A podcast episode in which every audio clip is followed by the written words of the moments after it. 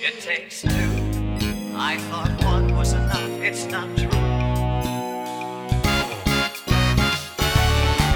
It takes two of you.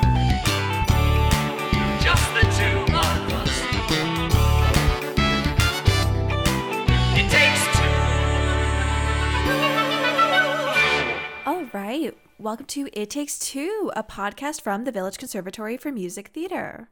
For those of you who don't know, on It Takes Two, we sit down with emerging artist and professional artist pairs from across Canada who have been working together over the course of four weeks on a mentorship process. At the end of those four weeks, they present a wonderful piece of something that they've worked on together.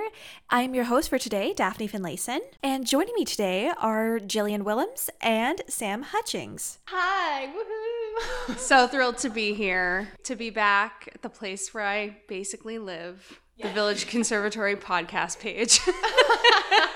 And this season, we are also so grateful to be sponsored by the Crescent Arts Center and gratefully acknowledge the support of the Canada Council for the Arts in making this podcast possible. Yay, thank you. So, to start off with, Sam, Jill, tell us a little bit about yourselves. Sam, I'd like you to go first. Okay, I will. Uh, I'm Sam.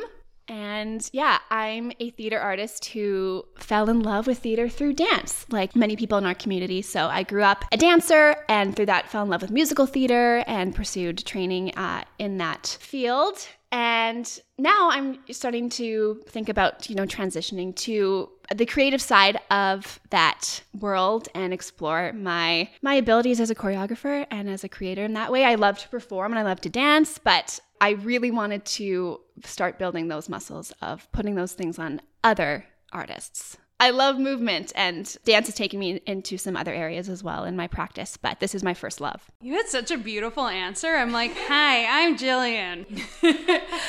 you've probably heard my voice if you've listened to uh, Monkeys and Playbills, which is a show that I co host with Paul DeGurse. So I uh, started out with a passion for musical theater films, I guess would be where the love of it began. And then I started to sing. So I actually approached the art form through the, the singing side of things. And then it was later where I sort of discovered that I could marry my passion for movement and music and and acting all together in the art form.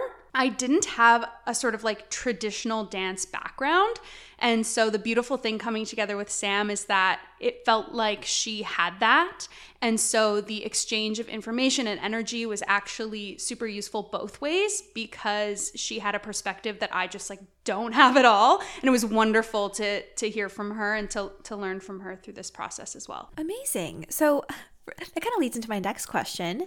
So, for those of you who don't know, as we were um, trying to find emerging artists to be part of this process, we got to sit down with them and interview them about, you know, who they wanted to work with. And Sam, you pretty much said just Jillian Willems. Jill or Bus, that's the only person that you want to work with. So, kind of talk me through why why that was. Uh, for a plethora of reasons. Oh, that was a good word. Well done. Keep that in. I chose Jill because, as she mentioned, she has this beautiful understanding and love for the art form and like listening to you on monkeys and playbills you're like an encyclopedia of information when it comes to musical theater. And not only that having worked with you before and seeing how you work with other artists in the room as a director and choreographer i just really admire your approach working with people but also in the product that you create. And i just want to mirror that in my practice but I really, really wanted like a lesson in musical theater history. Like this is we've talked about your developing mus- like dance history, musical theater history 101 with Jillian Willems will be a course offered. Um, so I wanted to be the guinea pig for that. Yes. But yeah, just really soak in that information that you have of like knowing all of these people and and shows and, that made their mark and and paved the way to like the impact that we are seeing in contemporary musical theater as well. So then, Jill, kind of same question. Why Sam? I was really flattered to be thought of in this way. So thank you for all of those kind words. I think because I still feel like a small baby child in the arts, I sort of am confused a little is my like initial reaction when someone's like, "I would love to learn from you," because I haven't reached a point in my life or career where I felt like I needed to talk about my own process as a way of reflecting on it. So it was actually scary to be approached because I'm going, oh no, what am I going to say? Is anything that I say going to have value? Like, spoiler alert, yeah, because like that's how we all coexist with, you know, sharing what we know. But I just was like a little bit nervous about it. And then as soon as we had our first get together where we talked about what your goals were, Sam, for this project, it just sort of like opened it up for me where I was like, oh, you came to me specifically because of something we had shared in the past, which was this like mutual love of the history of movement in musicals and how it informs what we do today. So it was really, yeah, I was all all the feels. Which is so interesting because, like, I remember during one of my first mentorship experiences, um, my mentor asked me, "So, if you had the chance to mentor somebody, what would what would you do?" And I was like, I am not ready for that. What are you talking about? I am a I am a wee babe swaddled in the burdens of youth. How will I how will I know when I'm ready to mentor someone? Yeah, I'll let you know once we were doing it, it felt very natural. I don't know if you had the same feeling, but it just felt like our styles of not only teaching but receiving information are quite similar. Totally, yeah. Yeah, yeah. so it did really fall into a nice collaborative um, dance, if you will. Whoa, I, that was that was good. Thank you so much. So, Sam, what kind of were your goals for this project? My main goal was to yeah come on, out the other end with a more tangible understanding of the choreographers and dancers as well that made a huge mark on theater dance and understand the shows and understand why they made an impact. Why were these good? Why do we remember why, like why do we still talk about these shows and still do these shows and still revisit this choreography? Like I wanted to add to my vocabulary as a choreographer and understand what was iconic about, you know, Fosse or Agnes de Mille or what have you. I could keep name dropping all day to show off what I've learned with Jillian, but I won't. Um, but understand what they were doing and how I can build on that and create my own style and also play homage to these people from yes. the past. Yeah. If I could add to this, so just for the listeners to get an idea of what the goal was for this project. So your goal coming in, and I'm so glad you had a clear vision of what you wanted because I think I would have spent three weeks feeling insecure about trying to come up with something for us. So I'm just like really pleased that you were so firm in what you wanted to learn um, and you had such a strong framework. For folks at home who are listening who are going to be seeing your final project, spoiler alert, we just filmed it. You you had come in with this pretty clear idea that you wanted to demonstrate these choreographers and what they what they contributed that was iconic at any given moment in musical theater history. So we did work chronologically, which was really useful I think for this format. The other thing that you did that is unique is that some of the pieces are replicas and some are just influenced by in style and I think that's a really exciting thing and I'd love for people to give feedback on that to be like, "Oh, I recognize the essence of that and then that was an exact replica." It'll be interesting to yeah, see what people notice about it. And I think as an exercise it was nice to play with that mix of like, okay, what's it like to find this footage of Rich Man's Frug and watch it and go, "Okay, I'm learning this. I have to be specific about what I'm doing here and actually understand the style and other times where we'd watch like clips from Newsies and then kind of create our own choreography collaboratively. Yes. Inspired by that style. Uh, so, doing both of those, I think, was a really good practice. I think that's probably what you'll encounter in the wild, too, right? Like, you'll always want to have the frame of reference of like decade style musical, yeah, where this context is for this musical. And then you are the one that's going to be creating that. You're not ever going to be just sort of like redoing someone else's work. So it's a really fun challenge to approach it this way. So we're kind of touching on the piece a little bit already, but um, sort of explain to me what the thought process was behind it and how how it kind of came about. Yeah. So uh, with the inception of this project or the idea of reaching out to the Vic and Jill to work on this, I was like, okay, what's what's a tangible something we can create that marries my creativity and also learning about all these wonderful choreographers. And so my initial thought and what we ended up going with was cheesy evolution of dance video on YouTube with millions and millions of views. Uh, so it was creating my own interpretation of that with theater dance. So we had a whole extensive research process where we went through all of these musicals back. We started at Oklahoma just because we wanted to mm-hmm. have some kind of reference point in terms of video that we could look at. So anything before that was difficult to replicate because we just can't see what was mm-hmm. happening. But we started there and went through this long, long list of shows that stood out uh, in you know research online in our own lives what we really were drawn to and then from there narrowed it down. And that was the hard part of going okay like there were some musicals on the list that at the beginning of the project i was like oh this is like such an iconic dance show like it made such a big impact like i love this show it's going to for sure be in there and then it didn't make the final cut. Because which was really interesting uh, like one that comes to mind was chicago which is obviously a show that people think of as like a dance show and it it is but in looking at other pieces that fosse did there was actually less innovation in chicago than at the time than other things that he was working on before and after. Yep. So that was one that we cut that was surprising. And there was things we kept in that were also surprising of like mm-hmm. oh i wouldn't have thought this show actually or this choreographer in this moment in time was doing something totally out of the blue or mm-hmm. totally new but they were. Like even with the style of something from we did the Wiz it's a style that looks so familiar today Yes. but at the time wasn't really what we were seeing. There were some really delightful surprises as far as like when we looked at the piece as a whole from beginning to end we wanted to connect the dots so that people receiving it could be like oh i didn't realize this was right before this and that makes sense why it would be influenced by. And then also with the lens of today of course because we're always looking at things through our 2022 lens. It yeah i was just pleasantly surprised by some of the things we could include and yes very surprised when chicago didn't make it mm-hmm. but i think it was the right Controversial. choice controversial fight me no i'm just kidding So as you're looking back on these pieces of musical theater history, what were what were some of the trends that you noticed or what kind of made a dance or style of choreography particularly iconic?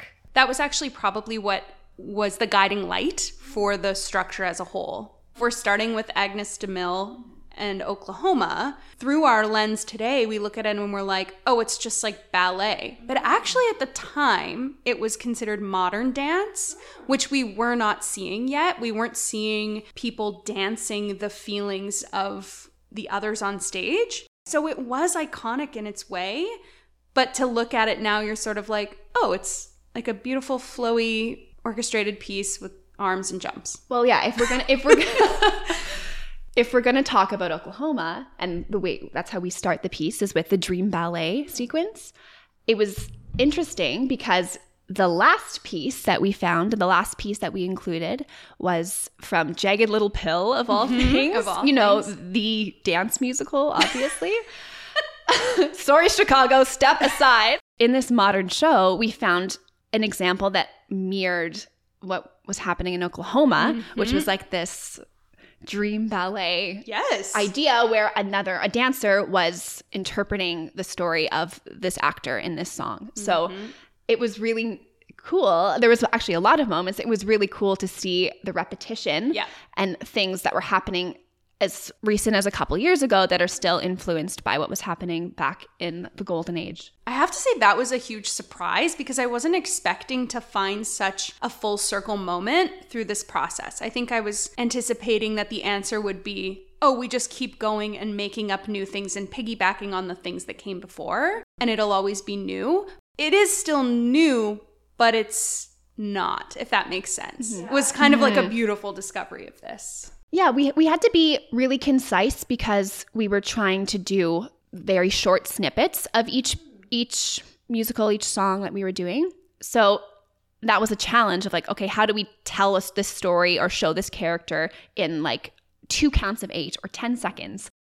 sometimes when we were creating our own interpretation instead of taking the choreography as it was done initially, that would be, usually be our starting point of, okay, where are we at in the story and what's happening to this person? Where are we feeling this in our bodies?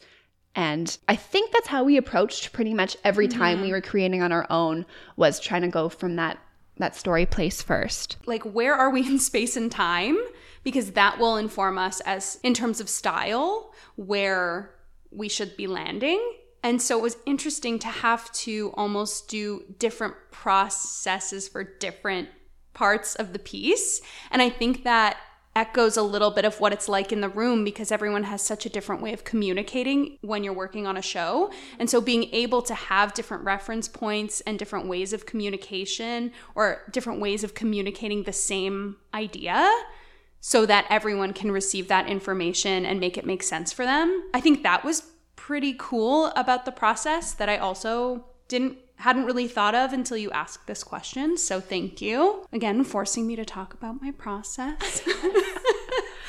Did you find that you kind of learned more about what your process was? Like, do you think you're able to like vocalize that now? Ooh, no. I think I've just had to reflect on it more. And I'm going to work on a one sentence pitch for myself moving forward. But it is almost always about story for me. I think I did, it just cemented that. Yeah, that's always one of the hardest things for me on like a grant application. They're always like write an artistic statement, and I'm like, I like theater. I, I don't know. exactly. It's fun. yeah. How about you, Sam? Did you feel you were kind of able to work through what your process is like as a as a dancer, as a mover, as a choreographer? I think I worked through a lot of options as mm-hmm. to what I can put in my little dancer choreographer toolbox and pull from. I definitely cannot put into one sentence what my process is. That's really freaking hard. but it was a really nice reminder working with Jill when we were creating stuff together and even having just conversations about I definitely went, "So Jill, what's your process as a mm. choreographer too? Tell me in one sentence." but talking through that together inspired me when I was creating for other things throughout the course of these 4 weeks. I would stop if I was just creating from a place of nothingness and Yes. like product oriented. I have to teach this combination, like, hurry up, get this done. And going, okay, what would happen if I just listen to the music and go, where am I? Mm-hmm. What's happening? What who is this person? And maybe that would even make it easier to churn out this choreography. Looking at it from that perspective, from that story perspective, made it more enjoyable and mm-hmm. easier and fun. And that's a place I always love to work from. But sometimes, as you know, a working artist, mm-hmm. when you're if you're teaching or choreographing and you have to create, sometimes it doesn't come from that fun, joyful place because you have to do it and you have to be prepared for these other people. Mm-hmm. So this process was a really nice way to just connect to that joy in creating and, and enjoying movement again. So mm-hmm. thanks, Jill. Thank you. I think you hit the nail on the head. A lot of times, I've talked to, uh, you know, various artists about this part of our work where it starts to feel like work or like a job where you notice that the work you're doing is almost just by rote. You're doing it just to get it done because you have this deadline or whatever. And I think remembering that it actually doesn't take more time to stop, think, and then do it from a place that's actually very comfortable and familiar instead of just, you know, artificially or surface creating. So that's a challenge when that's when a lot of your life is teaching and you have to have fresh dance combos every week. But it's it's nice to remember that you can just come back to what you love about it. Yeah, I know it's something that we've talked about, you know, privately or, you know, one on one, that, you know, at the Village Conservatory, we're very much focused on being process and not product oriented. So, how does that, you know, inform your artistic practice and how do you? How do you strive to keep finding the joy in in what you do? I don't consider myself like a great technical dancer. I like the style that I found in myself, and I think I have, you know, enough ability to execute someone else's movement, but I I have limits as far as what I can do. Yeah, with my movement, you know, I can't super kick my face. I can't do a triple or quadruple pirouette. And I know that about myself. So for me, because that feels very much like the end part of the process, I think, or the end result, I think it allowed me once I came to terms with the fact, okay, you're just never to be a person who's doing triples. So just enjoy getting there and enjoy the style and find joy in the movement itself, which is sort of what you were talking about with process versus product. So I think, yeah, once I came to terms with that, it felt better to sit in process a lot more. And also because it seems like my skill set is currently being used in a choreographic or or from a direction perspective more, it allowed me to sit with that a little longer and to feel happier in that. It did take some time to to come to terms with. It wasn't like an overnight I'll just decide that I'm fine being an okay dancer. Like but it it definitely freed me up a little bit once I was able to do that. I don't know. I mean, we come from pretty different backgrounds. We've talked about this a little bit. You came over for a little wine and we had like a nice chat about our history and where we had come from as far as our dance backgrounds. And I'd love to hear what you think about it because I consider you to be a really excellent technical dancer and storyteller. So this answer is probably going to be very different for you. So I'd love to hear it. In the last few years, I've definitely felt a shift in how I look at process and product because we I at least in my artistic practice spend way more time in process than mm. in this final product, right? Yeah. So when I looked back on these different processes for as a performer, as a teacher, as a choreographer, when I was so focused and stressed about this beautiful product mm. that the process became kind of ugly. And that wasn't a good feeling. I think working with kids and seeing their joy mm. and hmm. absolute elation in creating and playing in their process and like could not care less about their product. At least the kids I was working with. Yeah. Yeah. I don't know. Yeah. To me, that's a yucky, ugly thing. And I would rather see a dancer or a piece of theater with beautiful storytellers mm-hmm. and people who are living in that story. We want to see someone who is living in a beautiful, joyful process yes. and work with people who are wonderful to have mm. alongside you in the process. Yeah. And tell a beautiful story through their movement and with their other artists, right? hmm Yeah, collaboratively. Yeah. That's a really great point. And a lot of dance technique it feels very individual like of course you've got your group numbers but once you start doing solos it starts to feel like oh it's just like about me and i'm not in service to anything but if you are working as a collective there's yeah there's that collaboration which is a really beautiful gift and also helps with the process product sort of conundrum now, I know both of you are like dance instructors and dance choreographers. Mm-hmm. Is there mm-hmm. anything that you either definitely do or deliberately don't do when it comes to um, how you teach dance to other people? We actually had the same high school dance teacher. That's pretty weird and wild and amazing. But I think she was formative for both of us, just based on the conversations that we have.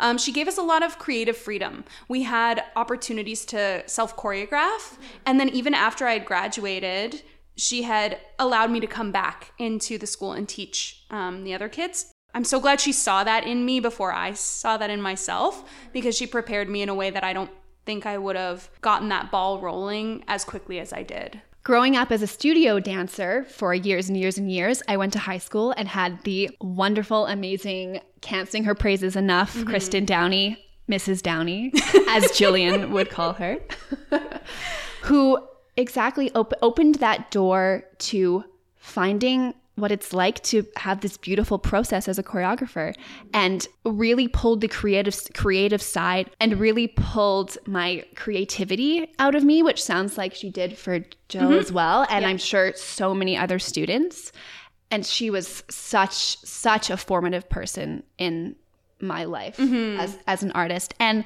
teachers man you were taught by Brenda too yes for me she introduced me to the marriage of movement and text and song and everything. So that was really useful. I feel Yeah. like it's like a rite of passage in this city. Truly, it truly is. Yeah, and Brenda did give me a lot of teaching opportunities too as a young adult, which was very useful. So again, people seeing something in you before you notice it in yourself mm-hmm. is really special and I wish I could see them all more often and thank them more often because it's true it really made all the difference. Absolutely.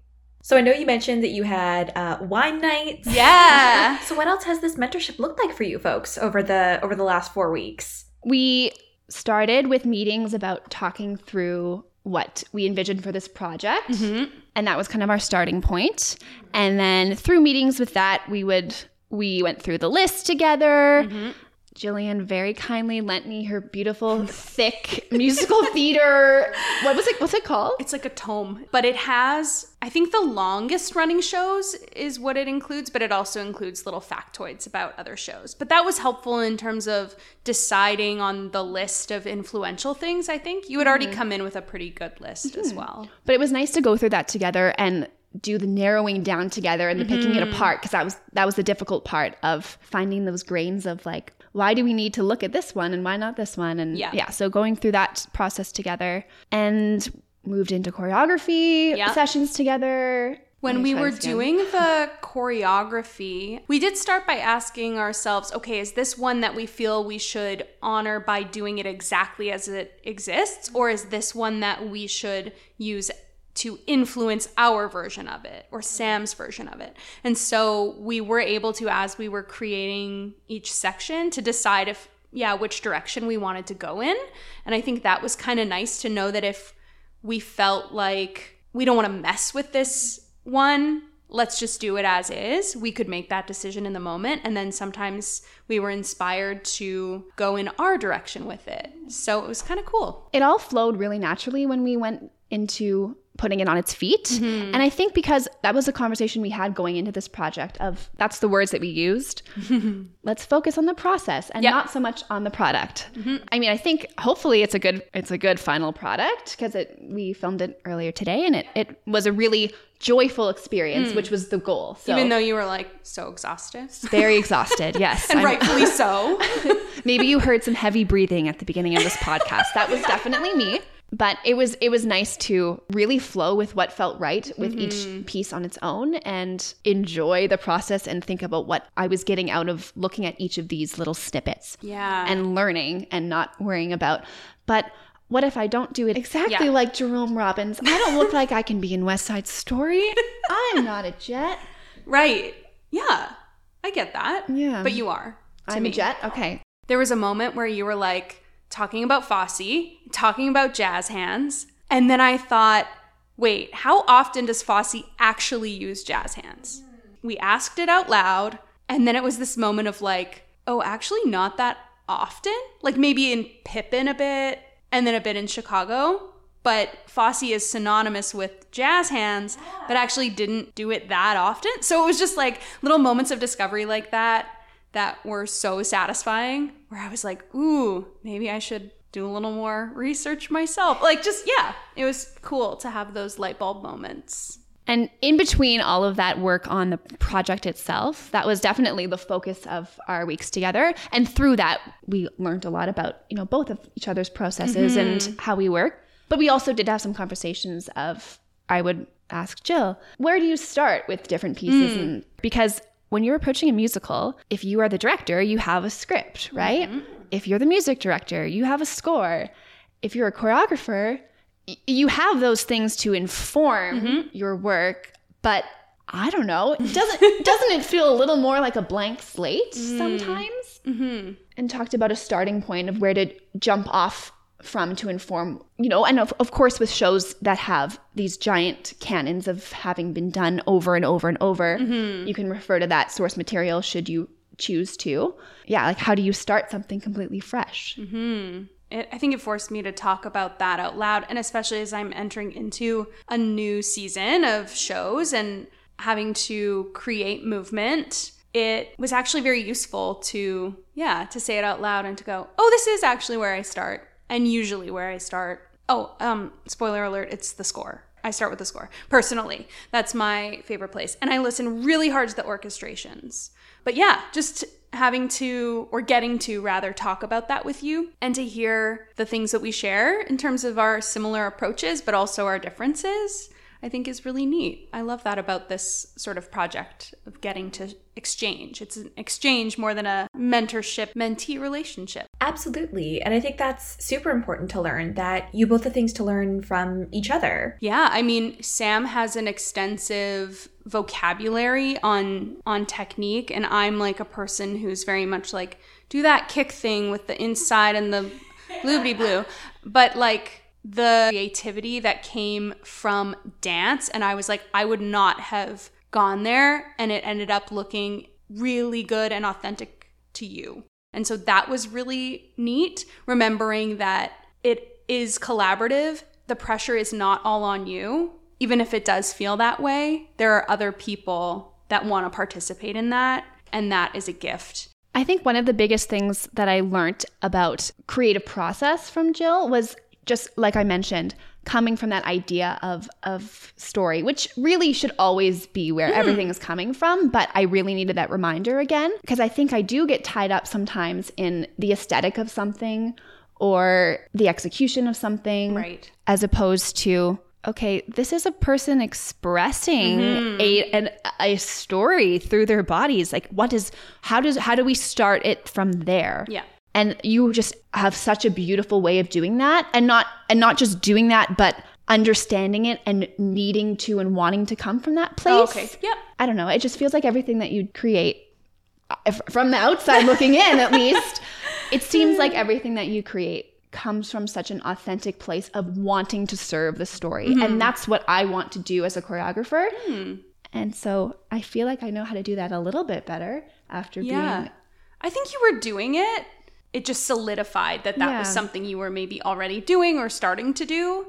And then this was just the permission to just keep following that instinct like simultaneously while learning something new or setting a new intention for your work you're unpacking maybe some of the things that don't serve you anymore. And that's a hard thing to do when you've been told to operate a certain way. And Sam you were with us at the Vic how you've grown in the last couple of years as a teacher and an artist and your awareness how it's expanded in different ways. It's been really wonderful to to watch and to be a part of and to sort of change the focus the process product focus which is something we are super passionate about here at the at the vic. So um, just seeing that that's something that's continued in your practice and continued in your artistic pursuits is really lovely and affirming so, we call this project It Takes Two, and one of the things we talked a little bit about with Kevin and Jacob last time was this importance of representation and being able to see yourselves in your theater elders, as it were. And so, what does that kind of mean for you folks as two wonderful AFAB individuals in in this world of the arts? I feel really lucky to be invited into spaces as a creator now more um, and being able to be in the room. I think actively I'm trying really hard to say people's names when they're not around as a way to hopefully yeah, to invite different voices into the space because it's felt very male dominated. Even characters in musicals, there's a lot. If you look at character breakdowns, it's like I'm also a fat person, and I think there's not very many fat people in musical theater on stage, and I, especially in movement roles, and so I would really like to see a bit more change in that direction as far as, yeah, just more fat dancers, fat actors, just people really embodying that and celebrating that, and then able to see themselves when they come to our shows. So. How about you, Sam? What does mentorship, or I guess like the concept of mentorship, mean mean to you? Getting to pick the brain of anyone in our community and just see another person's perspective on an industry that you love so much mm. that has so many cracks all mm-hmm. over the place. Yeah. It's just important that we just don't look at it through our own eyes all of the mm, time. Mm-hmm. I'm someone who will always be pursuing mentorship formally and informally. I mean, a conversation maybe isn't a mentorship. No, I think you're but, right. Though. Yeah. I think you're onto something peeking into the brain of a, of a professional person who has a completely different perspective from you or you know an adjacent perspective that like i would say we have maybe adjacent perspectives. I of would agree, the industry yeah. but you know seeing the intersections where it's different for us and that if you're going to be someone in the room who's behind the table who's a part of facilitating a beautiful creative process Mm-hmm. for other artists i think it's really important that you have looked into the experience of other people who aren't yourself or don't Mm-hmm. have the same identity as you. So thank you, Jill, for letting me peek into your brain. Oh my gosh, happy to. That was and fun. if you're listening, maybe one day I will peek into yours as well. that sounds very Going ominous. around. I know it's really one of those really important things. Like, I know when I was coming up, it was really important to be like, you know, we're not competing against each other. Mhm. There's no secrets, there's no tricks. It's just, I would love to sit down with you and learn how I can, you know, be you when I grow up. Yes, Mhm. yeah, absolutely. Well, I was actually reflecting on this a lot when we were talking, and especially when I was approached to participate in this as a mentor. Like again, I still feel like a baby child. Like I I still struggle with that imposter syndrome of like, do I actually have anything to say that's going to be useful? But realizing that I did the same. I would reach out to people and the worst they can say is no or I need to have a nap or whatever. You know, like the the answer is not no forever in this way. It's usually like not me right now, but here's another person that you should meet. Yeah, like I like to think and maybe it's a little idealistic, but I I like to think our community is like that and you're able to reach out to people if you want clarity on something or a hot take. I love that about our city. So, as we're kind of coming to the end of this process, I know that this isn't necessarily going to be the end of your relationship. No, it's over. It's yeah. we cannot we're speak done. again after this. Yeah, we create enemies here at the Village Conservatory. so, uh, what's kind of coming up next for you folks, both individually as a pair? What's what's what, what's coming up next for for Sam and Jill? Continuing to be a teacher and choreographer Mm-hmm. in the capacity of, you know, weekly classes and stuff with the studios I work at, but also heading into my first project as a choreographer for a show. Yay! like a full on musical, which is really exciting. And I think it'll be a, a really good environment to take what I've learned with Jill and go, okay, where do I where do I begin? What is mm-hmm. what is Sam's way of approaching this this process and making it a positive experience for the artist that I will be creating choreography for? Yeah, so I'm really excited for that, and I think it, the timing was really nice of having this this mentorship to lead me into that. I'll echo that. The timing of this is really beautiful because I'm I'm going into uh, into the woods, and for me, uh, because people don't sort of associate that with dance in the way that we imagine it, it's going to be a really wonderful opportunity to get really creative as far as different movement and formations. And I think us having this happen so close to the beginnings of that was a wonderful way to get me re-inspired and I'm feeling a little less nervous about that because I've been able to talk it out with you so much and to um, revisit what we love about it, the love we share about story and and movement. So I'm really looking forward to doing that and to continuing teaching with the Village Conservatory, of course, and teaching at studios. Tons of teaching. Can people take your class?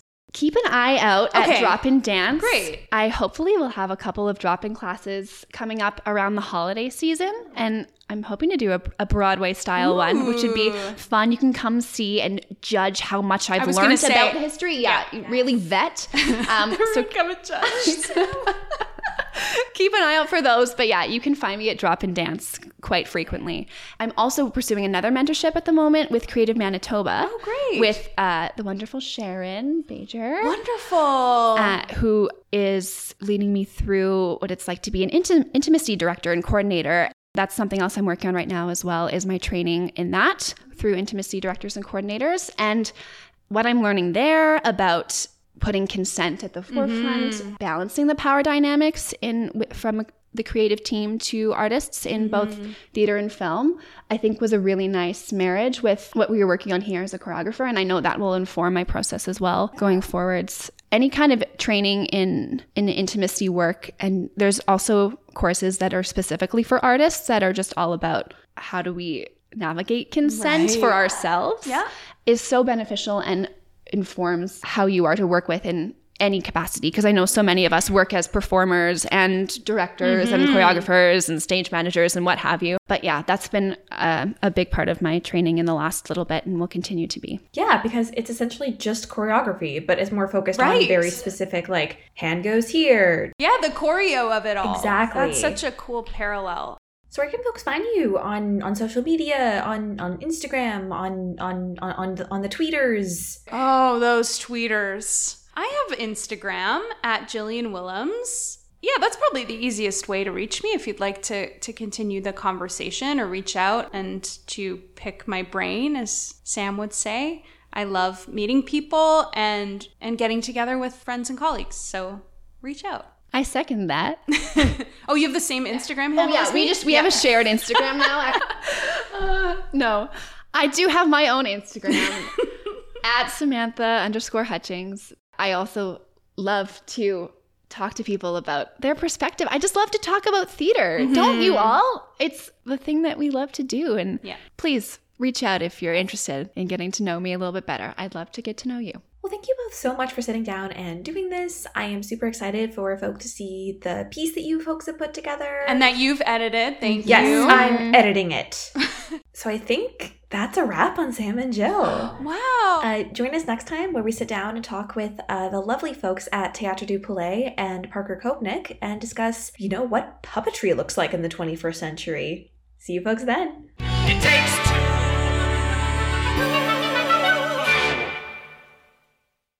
Thank you so much for listening to this episode of It Takes Two. Today's special guests were Jillian Willems and Samantha Hutchings, and this episode was hosted by yours truly, Daphne Finlayson, your friendly neighborhood producer and editor. Music for this show is provided by Paul DeGurse, with clips used from Stephen Sondheim's Into the Woods. The Village Conservatory gratefully acknowledges the support of the Canada Council for the Arts in making this podcast possible. For more on this podcast and other offerings from the Vic, visit us at villageconservatory.com or follow us on social media at Village Conservatory.